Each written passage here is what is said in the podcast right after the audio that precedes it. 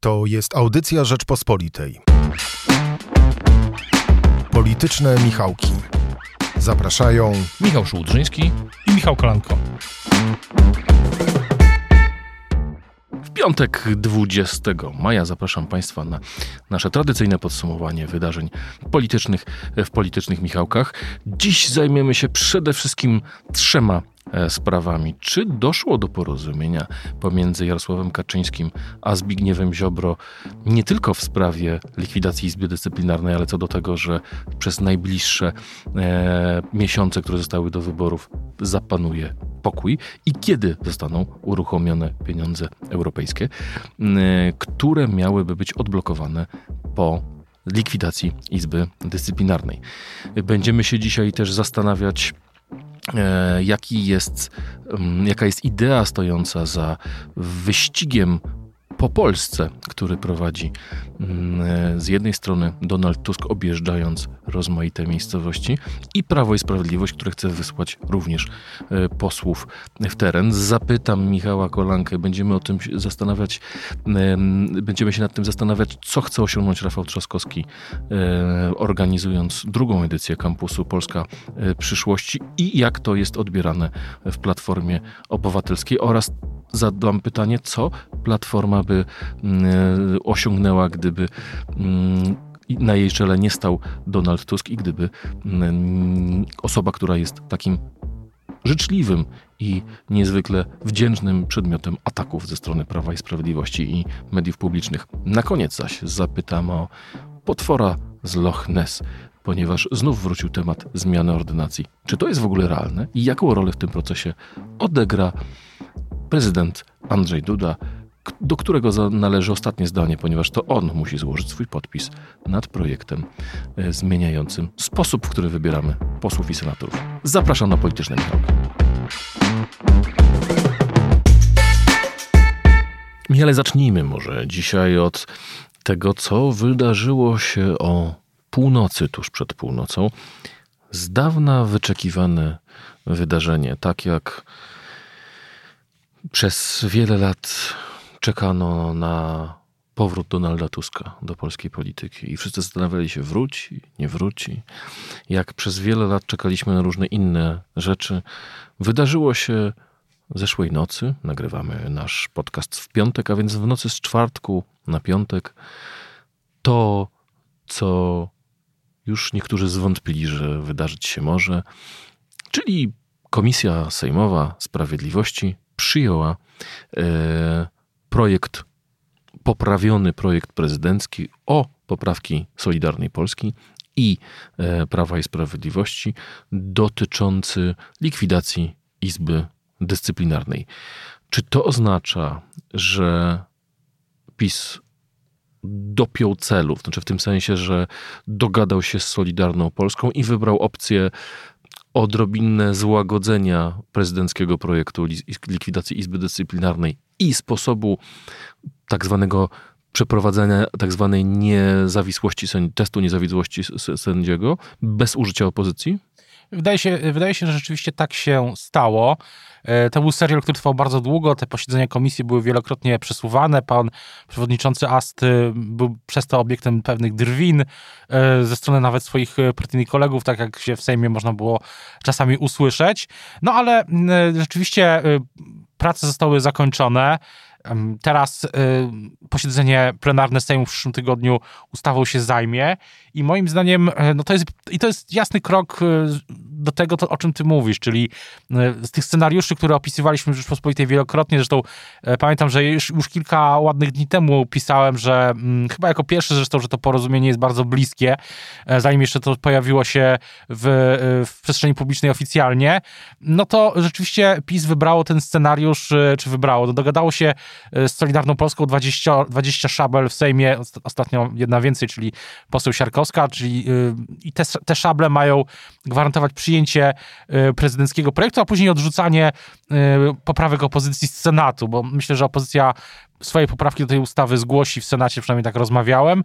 No i później ta ustawa trafi na biurko prezydenta i prezydent pewnie ją y, podpisze. Ym, jeszcze jedna rzecz, która mi się tak nasuwa w tej całej debacie, jest ta, że ten test niezawisłości, niezależności, moim zdaniem, na moje wyczucie, to nie jest coś, na co Brukseli szczególnie zależy. To jest kwestia polityczna, była w Polsce, no bo tutaj były dwie, dwie strony.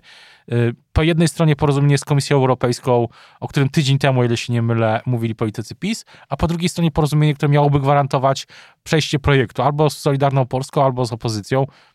I na razie wydaje się, że te dwie rzeczy idą um, dla Prawa i Sprawiedliwości do przodu.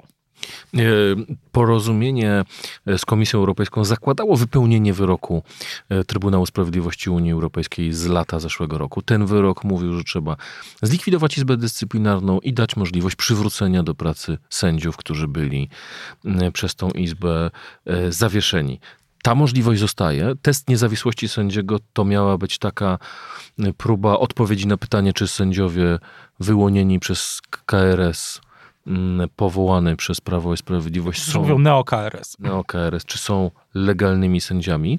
E, poprawka, którą przyjęto, ogranicza zakres tego testu, e, testu niezawisłości sędziego, ponieważ należy wykazać, że istnieje związek pomiędzy konkretną sprawą, w której zapadł wyrok, a sposobem powołania danego e, sędziego, co rozumiem ma uspokoić obawy Solidarnej Polskiej o to, że Naraz e, kieszonkowiec, który e, wykradł komuś telefon e, w autobusie, w autobusie albo tramwaju, albo w kolejce metra, będzie bezkarny, dlatego że będzie twierdzić, że sędzia, którego skazał, jest powołany przez NeoKRS, a zatem nie jest w pełni niezawisłym sędzią. A, a, druga rzecz jest taka, że politycy Solidarnej Polski, zresztą całkiem otwarcie o tym mówili, obawiali się pewnego rodzaju kontekstu politycznego, to znaczy tego, że mm, system jeszcze bardziej zwolni. Ostatnio była zresztą konferencja, która miała pokazać, że system działa szybciej. Tutaj koledzy dziennikarze, mm, którzy się tym zajmują, mieli wątpliwości, czy to przesłanie było prawdziwe. No, dane przedstawione wczoraj przez Komisję Europejską, które dziś opisują na pierwszej stronie Rzeczpospolitej, które opisuje Anna Słojska, są dla PiSu mordercze, jeśli chodzi o to, jak wydłużyła się średnia trwania przeciętnego procesu. Moim zdaniem, zresztą taka dygresja, to będzie jedna ze spraw, która będzie wisieć nad PiSem w przyszłorocznych kampanii wyborczej. de facto ta kampania już teraz trwa, ale w przyszłym roku będzie już na pełnym w pełnym rozpędzie i myślę, że to się na pewno pojawi. Ale wracając, że politycy Solidarnej Polski no całkiem otwarcie mówili o jednym, że y, później za miesiąc, dwa ten system się y, rozchybocze jeszcze bardziej i pan premier y, i, i politycy PiSu przede wszystkim z premierem Morawieckim na czele będą obwiniać o to ich właśnie. I dlatego była taka długa gra, żeby ten system był mniej możliwy do rozchybotania.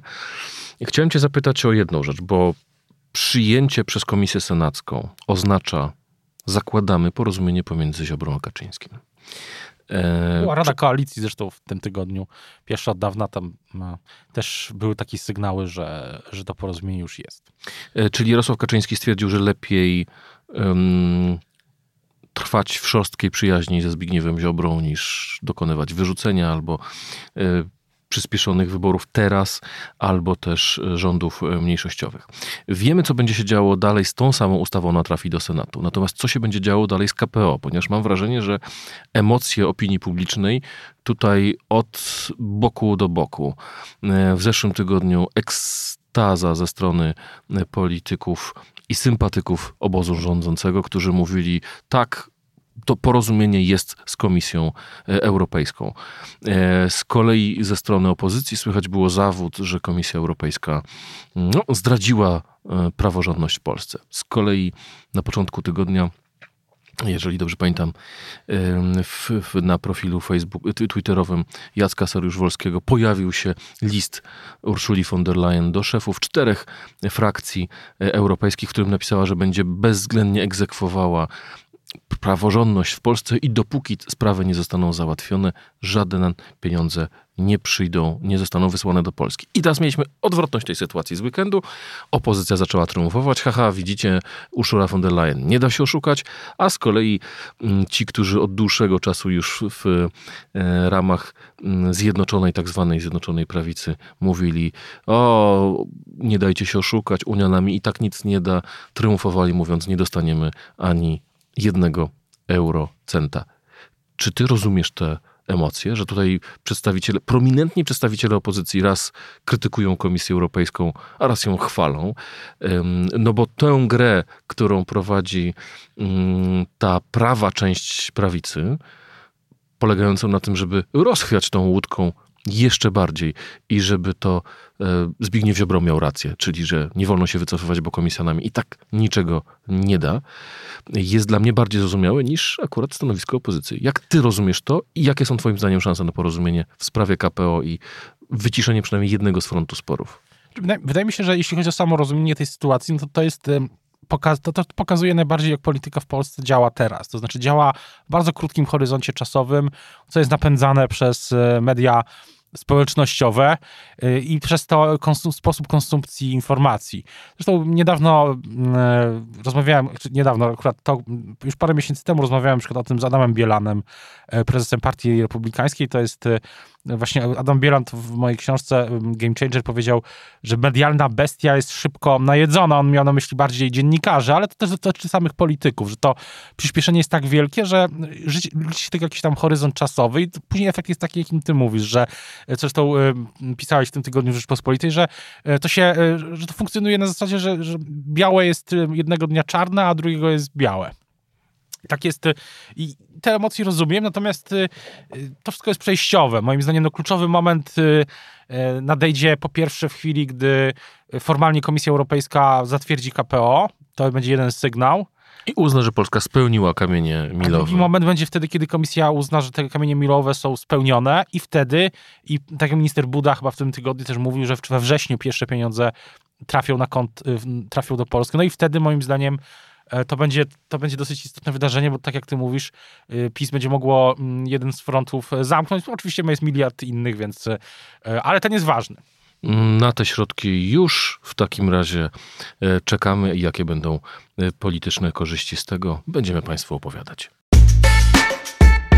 Ale zajmijmy się na moment partią, największą partią E, opozycyjną, ponieważ trwa nieustanna dyskusja e, i poszukiwanie przeciwników wspólnej listy. Mam wrażenie, że dla części e, komentariatu po stronie opozycji nikt nie jest bardziej podejrzany niż ten, kto krytykuje ideę wspólnej listy. Ci to są naprawdę najwięksi przeciwnicy. Mm, gdy Rafał Trzaskowski ogłaszał w tym tygodniu oficjalnie e, nabór do kampusu e, Polska Przyszłości 2.0, właściwie pytany był głównie o to, czy jest za, czy przeciwko wspólnej liście. Dlaczego ta wspólna lista stała się takim no, kamieniem filozoficznym, takim panaceum, które ma doprowadzić do tego, że wystarczy się zjednoczyć i już PiS przegra wybory? Wydaje mi się, że no to jest, e, z jednej strony to jest to, o czym mówi Donald Tusk, że rzeczywiście politycy opozycji ze swojej bazy, zwłaszcza Platformy, słyszą tą, tą potrzebę zjednoczenia i na to reagują. E, wydaje się też, że to jest e, podyktowane całkiem niezłymi wynikami sondaży takiej jednej listy. Oczywiście z drugiej strony jest tak, że taki sondaż jest, nie pokazuje przebiegu kampanii. A przebieg kampanii, jak pokazała to i Koalicja Europejska w 2019 i Koalicja Węgierska, oczywiście w zupełnie innych warunkach, ale jednak, że w tych sytuacjach taka jedno mam taka jeden blok złożony z wielu partii, zawsze y, kłopoty z jego sterownością. Więc, y, ale politycy to jest polityka, więc y, taki argument nie działa tak bardzo jak to te słupki, które, które w tym tygodniu też pokazywał Donald Tusk. I to, to jest myślę jedna rzecz. A twoim zdaniem jak będzie wyglądała ta dynamika w najbliższym czasie? Bo mam wrażenie, że to jest taki trochę spór dotyczący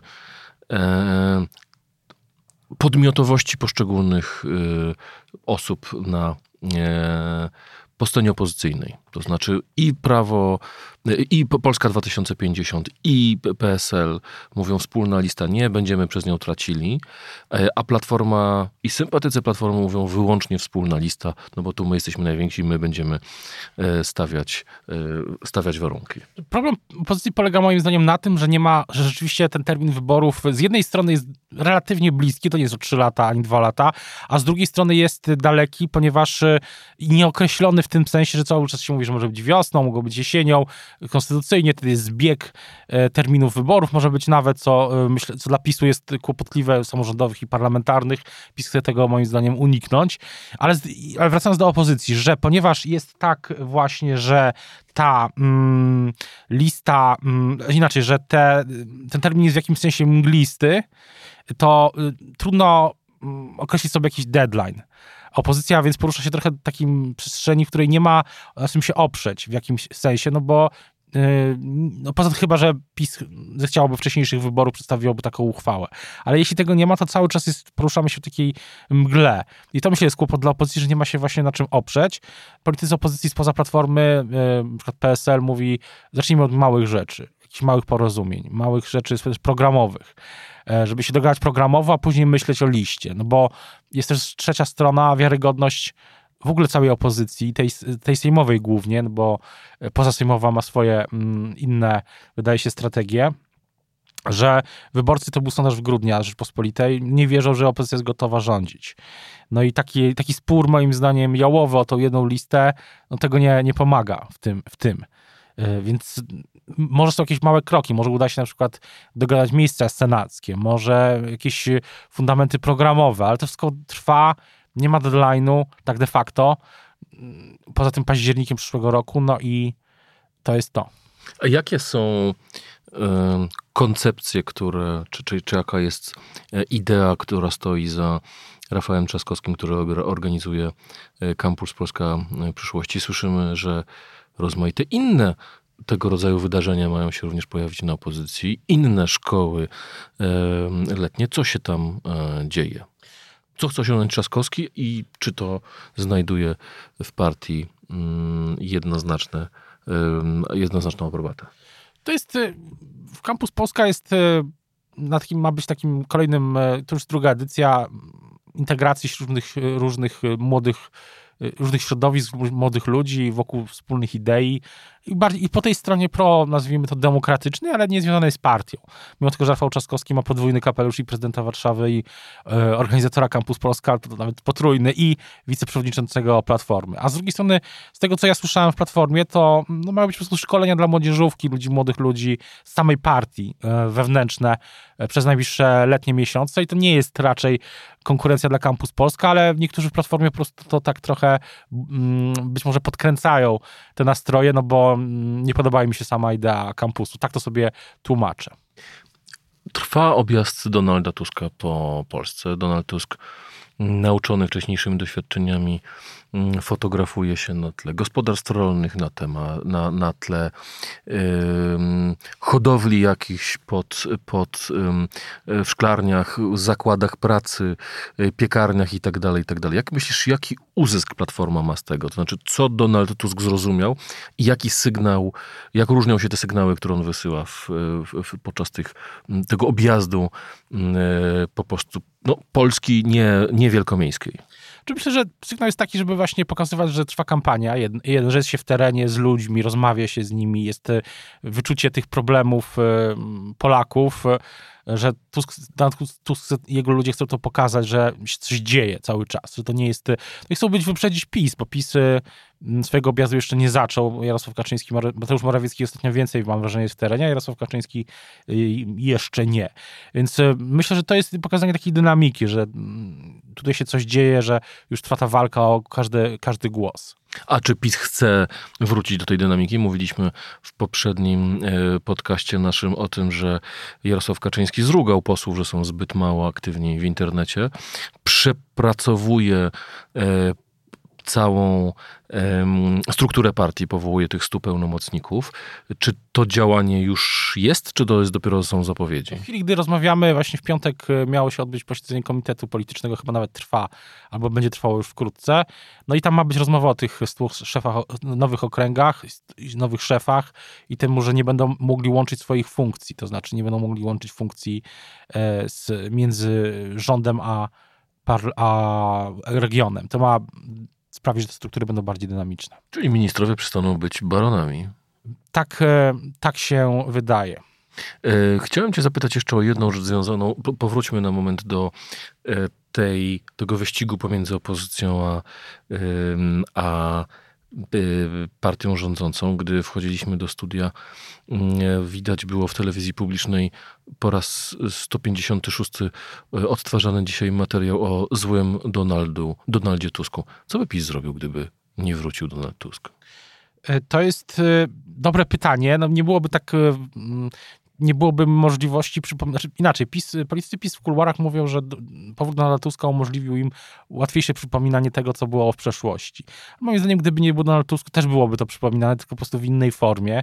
E, I Tusk też by się pojawiał w, w, w tych materiałach, tylko e, mówiąc w skrócie, jeśli gdyby nie Donald Tusk, to trzeba byłoby go stworzyć albo przypomnieć. To teraz wydaje mi się, że to jest po prostu bez. E, oczywiście Pytanie, na ile ta kampania będzie, mm, PiS będzie w stanie był mieć ofensywną kampanię, a nie taką właśnie mm, defensywną, która polega na tym, żeby przypominać, y, że Donald Tusk kiedyś rządził. Bo jeśli na razie spojrzy na to przesłanie, no to ono jest y, po pierwsze właśnie Donald Tusk rządził kiedyś i nie było, tak PiS twierdzi, najlepiej, a druga rzecz jest taka, że no my reagowaliśmy na kryzysy. To ma być ten leitmotyw takiego, tego objazdu Polski. W, y, objazdu Polski w w, w, w, w czerwcu, który ma się zacząć, że były kryzysy, ale my wszystkie na wszystko zareagowaliśmy. Tak to w skrócie ma wyglądać. I ten wyścig e, objazdowy po Polsce, e, wyścig Platformy i wyścig PiSu e, będziemy obserwowali. I ale w ostatniej części naszej audycji chciałem cię zapytać o potwora z Loch Ness. Zauważyłeś? Zbliżają się wakacje i pojawiają się informacje o potworze z Loch Ness. Tym razem kształt, o kształcie ordynacji wyborczej. Właśnie, skąd wiedziałeś, że chodzi mi o ordynację? E, dlatego, że mam wrażenie, że ten temat wraca nieustannie, bo to, że nikt z opozycji nie ma zaufania do tego, że Jarosław Kaczyński e, chciałby e, grać według ustalonych wcześniej zasad, czyli dotychczasowej ordynacji wyborczej, nikt nie ma wątpliwości, że opozycja spodziewa się, że PiS zrobi coś najgorszego. Wcale bym tego nie wykluczał. Ale z drugiej strony Wprost pytany o zmianę ordynacji wyborczej, Ryszard Terlecki mówił o tym, że nie będzie czegoś takiego, ponieważ prace utknęły, ponieważ nie zgodził się na nie prezydent. Jak według ciebie wygląda ta kwestia? Co by PiS chciał zrobić? Bo rzeczywiście w tym tygodniu docierały informacje, że będzie jakieś spotkanie z Pawłem Kukizem właśnie na temat, na temat e, tej, e, tej kwestii. Czy PiS chce zmienić ordynację? Myślę, że rozważana jest na pewno zmiana ordynacji do Senatu. E, gdzieś tam nie bez przyczyny te sygnały się pojawiają. E, moim zdaniem, mimo tego, co mówią oficjalnie politycy PiS, że wielkiej takiej dyskusji nie ma. Na tej Radzie Koalicji, Rada Koalicji w tym tygodniu, ten temat wprost nie, nie został poruszony, ale moim zdaniem jakieś tam, jakaś tam debata w niektórych przynajmniej kręgach w PiSie jest o tym właśnie. No bo jest pytanie, mm, jak ułatwić sobie życie. E, i jak jednocześnie co może przejść przez pałac, mówiąc przez biurko prezydenta, bo ja dam sobie e, rękę uciąć, że generalnie rzecz ujmując e, prezydent Duda zawetuje głęboko idące zmiany w ordynacji wyborczej do Sejmu. A zwłaszcza Takie zmiany, które by radykalnie zmieniły warunki gry. Dokładnie. Teraz, teraz zwłaszcza teraz, kiedy no nie, ma, nie ma żadnego, to było wcześniej moim zdaniem wykluczone i teraz jeszcze bardziej do drugiej kadencji. Pierwsze, przypomnijmy, że zawetował zmianę ordynacji do Parlamentu Europejskiego. No tylko wtedy prosił go o to Paweł Kukiz. Dzisiaj Paweł Kukiz razem z Jarosławem Kaczyńskim chce tę ordynację zmieniać. Tak, natomiast wydaje się, że jest to po prostu pytanie, e, czy prezydent zawetuje też zmianę ordynacji senackiej. E, w opozycji są takie głosy, że senacka ordynacja przez pałac prezydencki przejdzie. Dzisiaj mamy 100 okręgów, w którym 100 okręgów jednomandatowych, w których wybieramy senatorów i dlatego wygrywa tylko ten, który dostaje największą e, liczbę głosów, co jak się okazało dla PiSu było poważnym kłopotem, bo gdy opozycja zjednoczyła się w pakt senacki, e, doszło do tego, że PiS ma w tej chwili w Senacie większość. Chodziłoby o to, że gdyby PiS wygrał wybory e, do, do Sejmu, zabezpieczył sobie również większość w Senacie?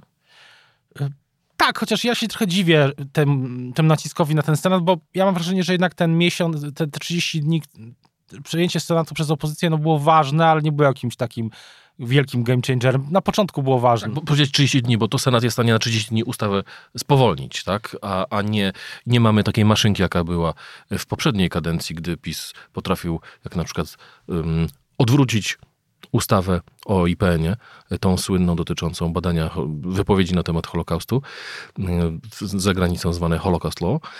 Gdy PiS potrafił jednego dnia przegłosować to w Sejmie, w Senacie i pre, zmianę podpisał prezydent. Teraz no, jest ośrodek senacki, a yy, czy twoim zdaniem, jakie jest prawdopodobieństwo zmiany e, ordynacji wyborczej? Czy to rzeczywiście będzie potwór z Loch Ness, czy rzeczywiście PiS do tego będzie chciał, chciał doprowadzić? Bo to, że chciałby i żeby było mu to na rękę, to chyba wszyscy wiemy, no ale jest jeszcze coś takiego, tego, jak, jak realia. Myślę, że dzisiaj, dzisiaj, na dzisiaj szanse nie są wysokie.